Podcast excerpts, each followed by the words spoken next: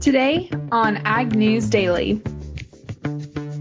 I have not seen anybody that goes to the direct issue of, of helping you manage your equipment, your operators, in terms of just how to operate the equipment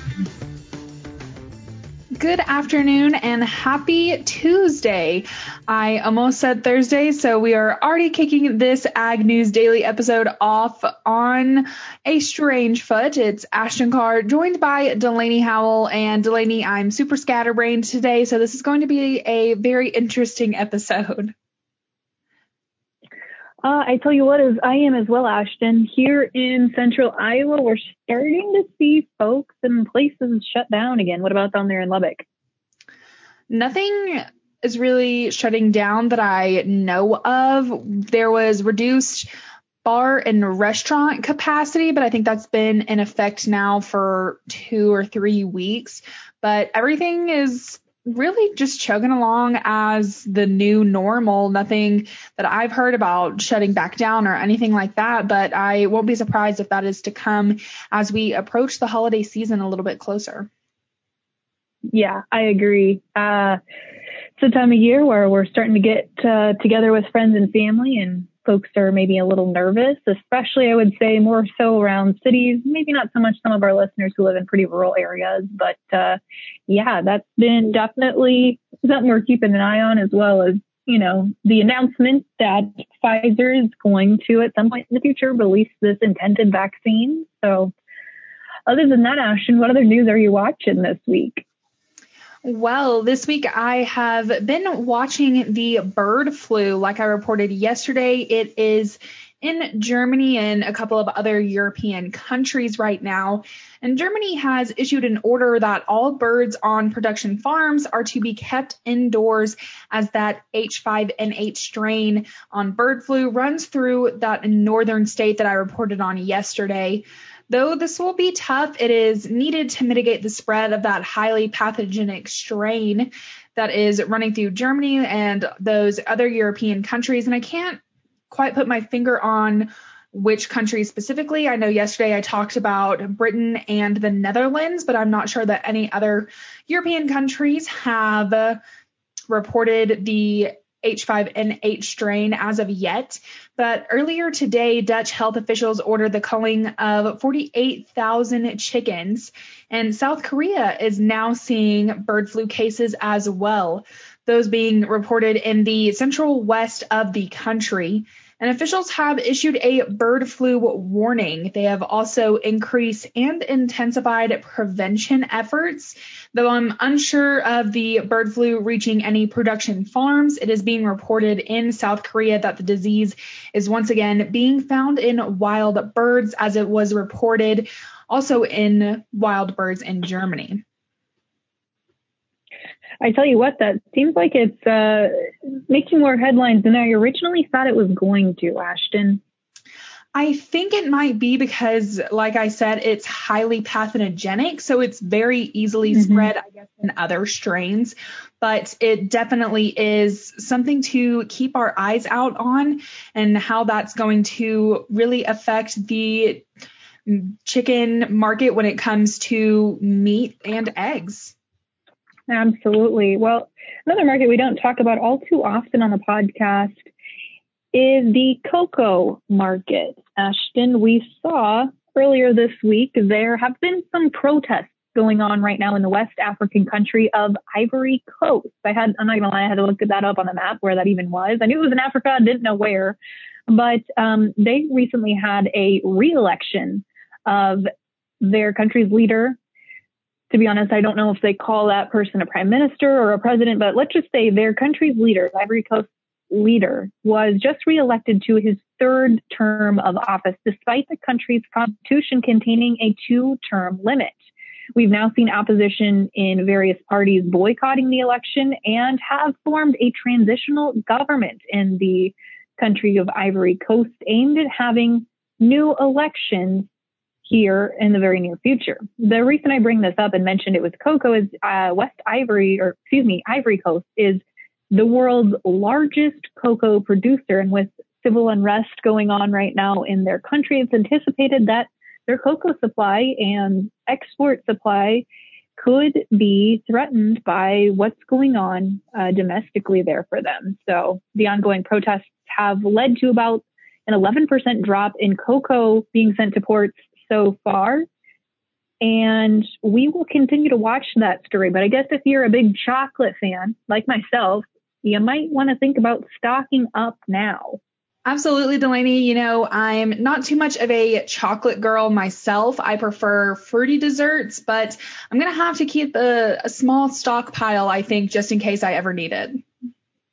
I'm a big chocolate person, so this really makes me sad, Ashton. But we will continue to keep an eye out on that development, Delaney. But I want to talk about our government here in the U.S., more specifically the Agriculture Committee. We are seeing some names being thrown around on who's going to take chairmanship of the House Agriculture Committee, as three of the four big seats on the committee are open. I reported on that a little bit last week, and the California Farm Bureau Federation has announced its support of Congressman Jim Costa as he seeks chairmanship of that committee. The president of California Farm Bureau, Jamie Johansson, says that Costa's decades of experience in California agriculture make him the right person to lead the committee as Americans are challenged with keeping nutritious food available for all, growing opportunities for agriculturalists, and addressing climate risk. Johansson also says the congressman has worked across the aisle to help solve policy issues, including water, trade, immigration, and the Farm Bill. Congressman David Scott of Georgia is also seeking chairmanship of the House Ag Committee. And Scott is the most senior member of that committee. So definitely some interesting things going on on who will take chairmanship and whoever does get that position and whoever gets the other seats on that committee, they have some pretty big shoes to fill. They certainly do, Ashton. Well, Delaney, what other headlines are you following on the day? Well, Ashton, I tell you what, I have just uh, one other question, or one other question, one other story here, and it is market related, as of course. Today was the release of the November WASDE report, but I want to make sure you don't have any other news before we dive into that report. Yeah, there's just one thing that I wanted to touch on as we are going through the election, the end of the election, I should say, and something that we have been talking about, and that is coronavirus stimulus relief packages. As we know that that conversation was kind of put on pause as we neared the election, but Republican and Democratic leaders in Washington have signaled work on a coronavirus stimulus relief package, and that will resu- resume, excuse me, in the lame duck session. Senate Majority Leader Mitch McConnell says work on a new aid bill is quote job one, but he's urging Democrats to accept a pared down its stimulus bill, which he proposed last month. House Democrat leaders, meanwhile, have been aiming for a higher amount along the lines of their HEROES Act, which was passed in May and October. Stimulus relief talks between House Leader Pelosi and Treasury Secretary Mnuchin ended just before the election, and there is not yet a sign that any talks have resumed as of yet. Yeah, I'm glad you brought that up, Ashton. I also saw that headline, and I'm guessing we're not going to really see anything happen until we get through this election stuff and see, in fact, is former Vice President Biden going to be our next president? Yes, Delaney, we will certainly keep an eye out on that because this lame duck session, I had to look that up. I don't know if you knew what that was, but I had to look it up. But it is that session of Congress that takes place after the election for the next Congress to be held. So mm-hmm. definitely going to keep an eye out on that because I had to educate myself a little bit when it comes to government and how those Congress sessions work, but it was certainly interesting to hear that coronavirus relief is still on the talking table. It is, at least for now. But also on the, excuse me, but also on the talking table, Ashton, is of course the WASDE report. Should we uh, talk a little bit more about that? Let's get into it. I'm ready.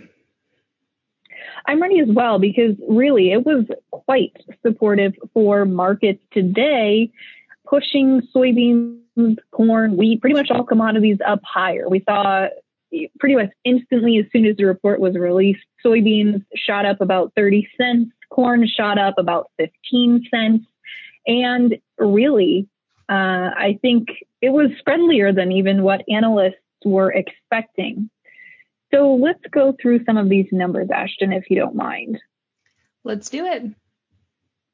Let's do it, Ashton, indeed, because as I mentioned, really, these numbers were quite supportive all across the board. Let's start out here first, though, with the outlook for U.S. corn. This report today lowered U.S. production down 215 million bushels with a based on a reduction in yield they changed our national trend line yield to uh, be a 175.8. We also, on the flip side, saw exports raise 325 million bushels, which, if realized, will be a record high. We also saw corn ending stocks come down to a 465 or excuse me, down 465 million bushels to a 1.7 billion carryout, which still seems like a large number, but if realized, will be the lowest ending stocks number since the 2013-14 marketing year. On the soybean side of things, lowered production forecasts as well, down 98 million bushels on, again, lower yields in several major producing states, including Illinois, Iowa, Indiana, Ohio, and Nebraska. With these reductions, Ashton, soybean stocks are now projected at 190 million bushels, down a whole 100 million bushels from last month. And again, if realized, soybean ending stocks will be the lowest level we've seen in the past seven years.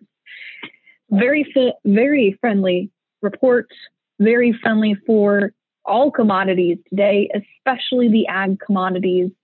Ashton, I tell you what, we've not seen prices like this, especially on the soybean side of things, in years. I mean, we're talking two, three, four years that we've seen prices at these levels. So I tell you what, if you're a soybean producer, if you're a corn producer and you don't have you have bushels you still have not sold, I would be pretty excited right now. I'm not gonna lie. Yeah, Delaney, it is certainly good news to hear. And I saw a lot of headlines talking about the WASDE, but I tried to keep my nose out of them because I was really excited for you to be able to share the news with me on the podcast. So it is certainly a great thing to hear. It certainly is, Ashton, but let's dive a little heavier into these numbers, shall we? Prices, I should say, not necessarily numbers. We ran through the numbers for today, but the only numbers we've got left to run through are prices. Starting off here, the December corn contract shot up 15 and a half cents to close at 423. The March up 15 and three quarters to close at 431. Soybeans added huge gains today as the November contract added 33 and a quarter cents to close at 1138 and a quarter, making their way towards $12, folks. And the January up 35 and a half to close at 1146. Chicago wheat pulled higher as well today on less than favorable winter wheat numbers with the December contract adding 11 cents to close at 608 and a half. The March up 10 and three quarters to close at 616 and a quarter. In the livestock pits, a little bit of mixed trade today between live cattle and feeders as we looked at the December live cattle contract adding just a nickel to close at 111.87. The February up two cents to close at 115.10. Feeder cattle pulled back today as the November contract shed 77 and a half cents, closed at 140.85. The January down 32 and a half to close at 140.40. In the lean hog market, the December contract shedding 47 and a half cents to close at 65.12. The February down 87 and a half to close at 66.57. And rounding out our markets with the class three dairy milk futures. November adding 35 cents today, 35 cents today to close at 23.81 the December up 75 to close at 1981. Ashton, without further ado, fill us in on who we're talking to for today's Tech Tuesday conversation. Today, we are talking to Brian Watkins, who is the founder of Cropzilla.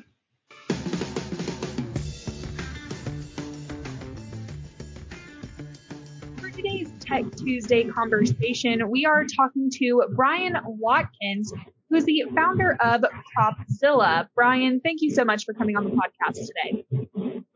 Thanks for having me. So, Brian, before we get started talking about Cropzilla and what you guys are doing, why don't you tell us a little bit more about your background in agriculture and how the idea of Cropzilla came to be? Well, I, I developed and founded Cropzilla as a result of, you know, trying to uh, deal with the pain points that I felt myself as a farmer. I'm a sixth generation corn, soybean, livestock farmer in Ohio. I farm along with right now, along with my brother and my nephew and several other good folks. And, uh, you know, it always been pretty tech oriented and business oriented.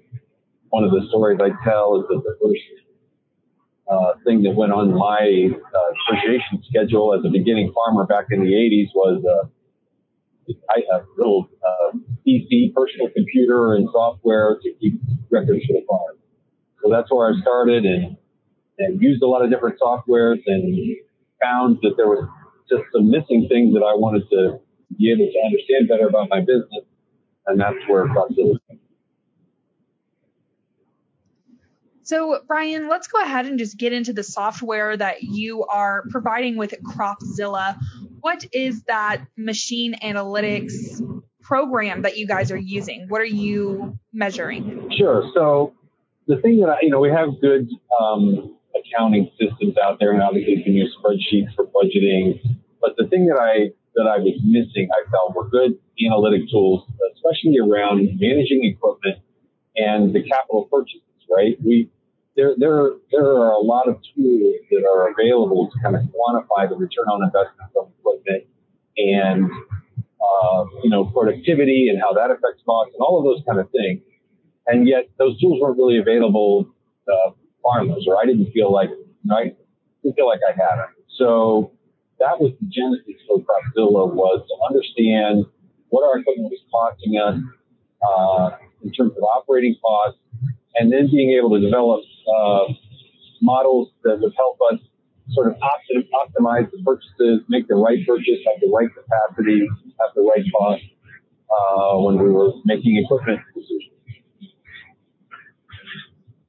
Gotcha. So, what does the desktop look like? What when you open the program, can you just kind of walk us through the basics of where you'll start out? Yeah. So, so the core uh, technology that we use uh, is, is, very similar to Precision Ag, even though this is totally sort of a business financial program, and that is we're using GPS, uh, but we're using what's typically referred to as telemetry in that we're tracking the machine all of the time. We're not just uh, tracking applications or harvest. We're tracking it uh, when it's coming out of the barn, when it's going down the road, when it's sitting idle, uh, anytime. And we do this for all farm machinery. We also do it for vehicles. So the farm trucks and any other vehicles. We're, we're tracking their use, right? And so then uh, we use uh, boundaries and other things to know how much time they spend in every field, and we know what operation they're doing. So then we can develop, uh, using the cost model, we can develop cost uh, per hour, per acre, uh, by field, for every every operation. And so at the end of the year, if I put 500 hours on a tractor, I, I know exactly where those hours went, and I know uh, I, I can look at the parameters even within uh, the use of those machines to see what was driving costs and where I can be efficient. And I've also then built a model that if I'm thinking about buying a new tractor, I can plug the new tractor into the model. It'll tell me should I make the purchase, what it's going to, what the uh, difference in, in operating costs will be, all of those kind of things. So it's, it's tracking machinery, it's applying the cost model, it's looking at parameters, the drive cost, and then it's modeling the purchases, both for capacity and for cost.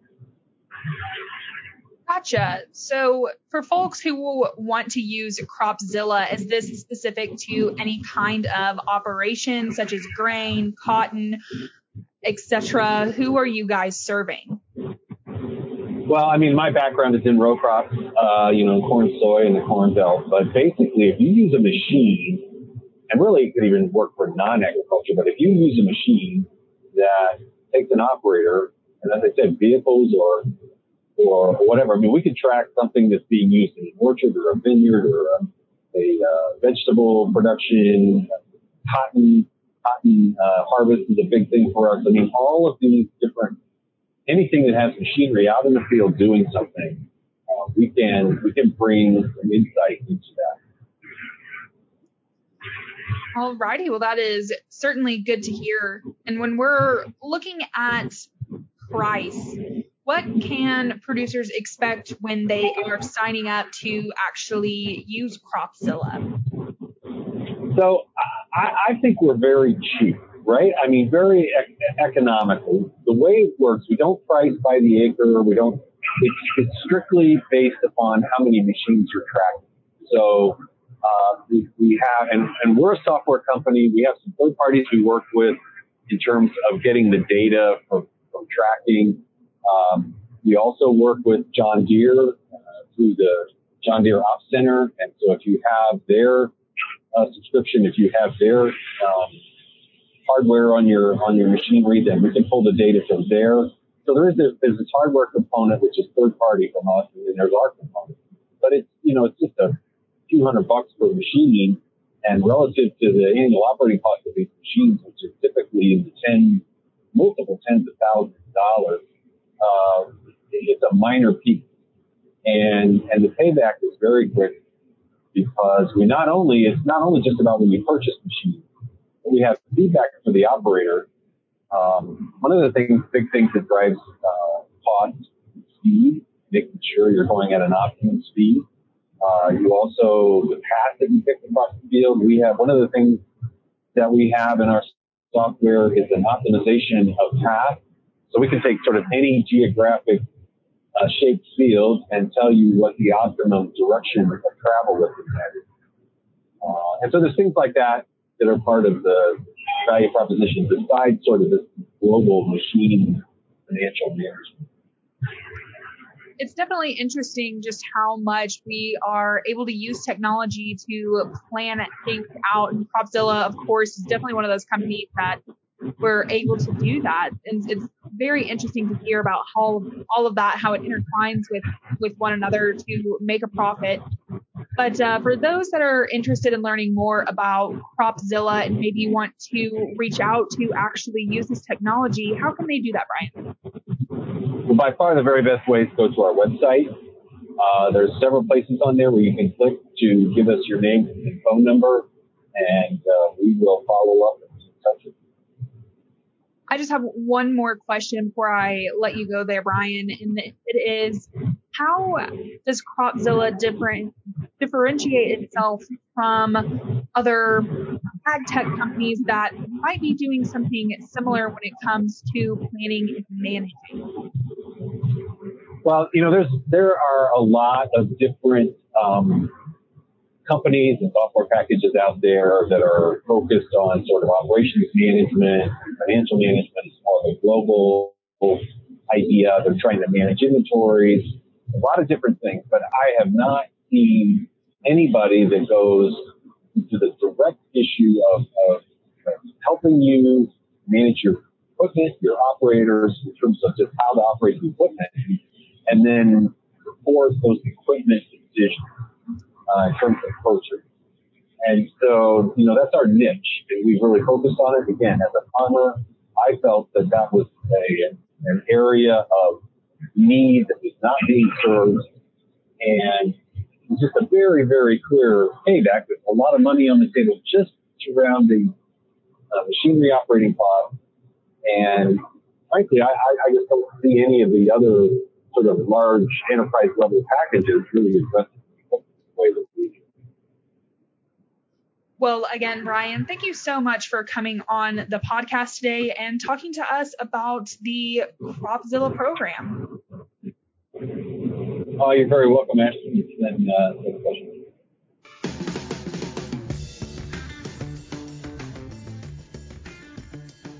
Thanks again there to Brian for coming on the podcast today to talk about Cropzilla and their desktop usage. And when he was talking to me about how he came up with Cropzilla, it was making me giggle a little bit because he was talking, you know, there about how he started out farming many years ago and had his big desktop computer and it just made me giggle a little bit about how big computers used to be and how far we have advanced in technology, especially in the world of agriculture.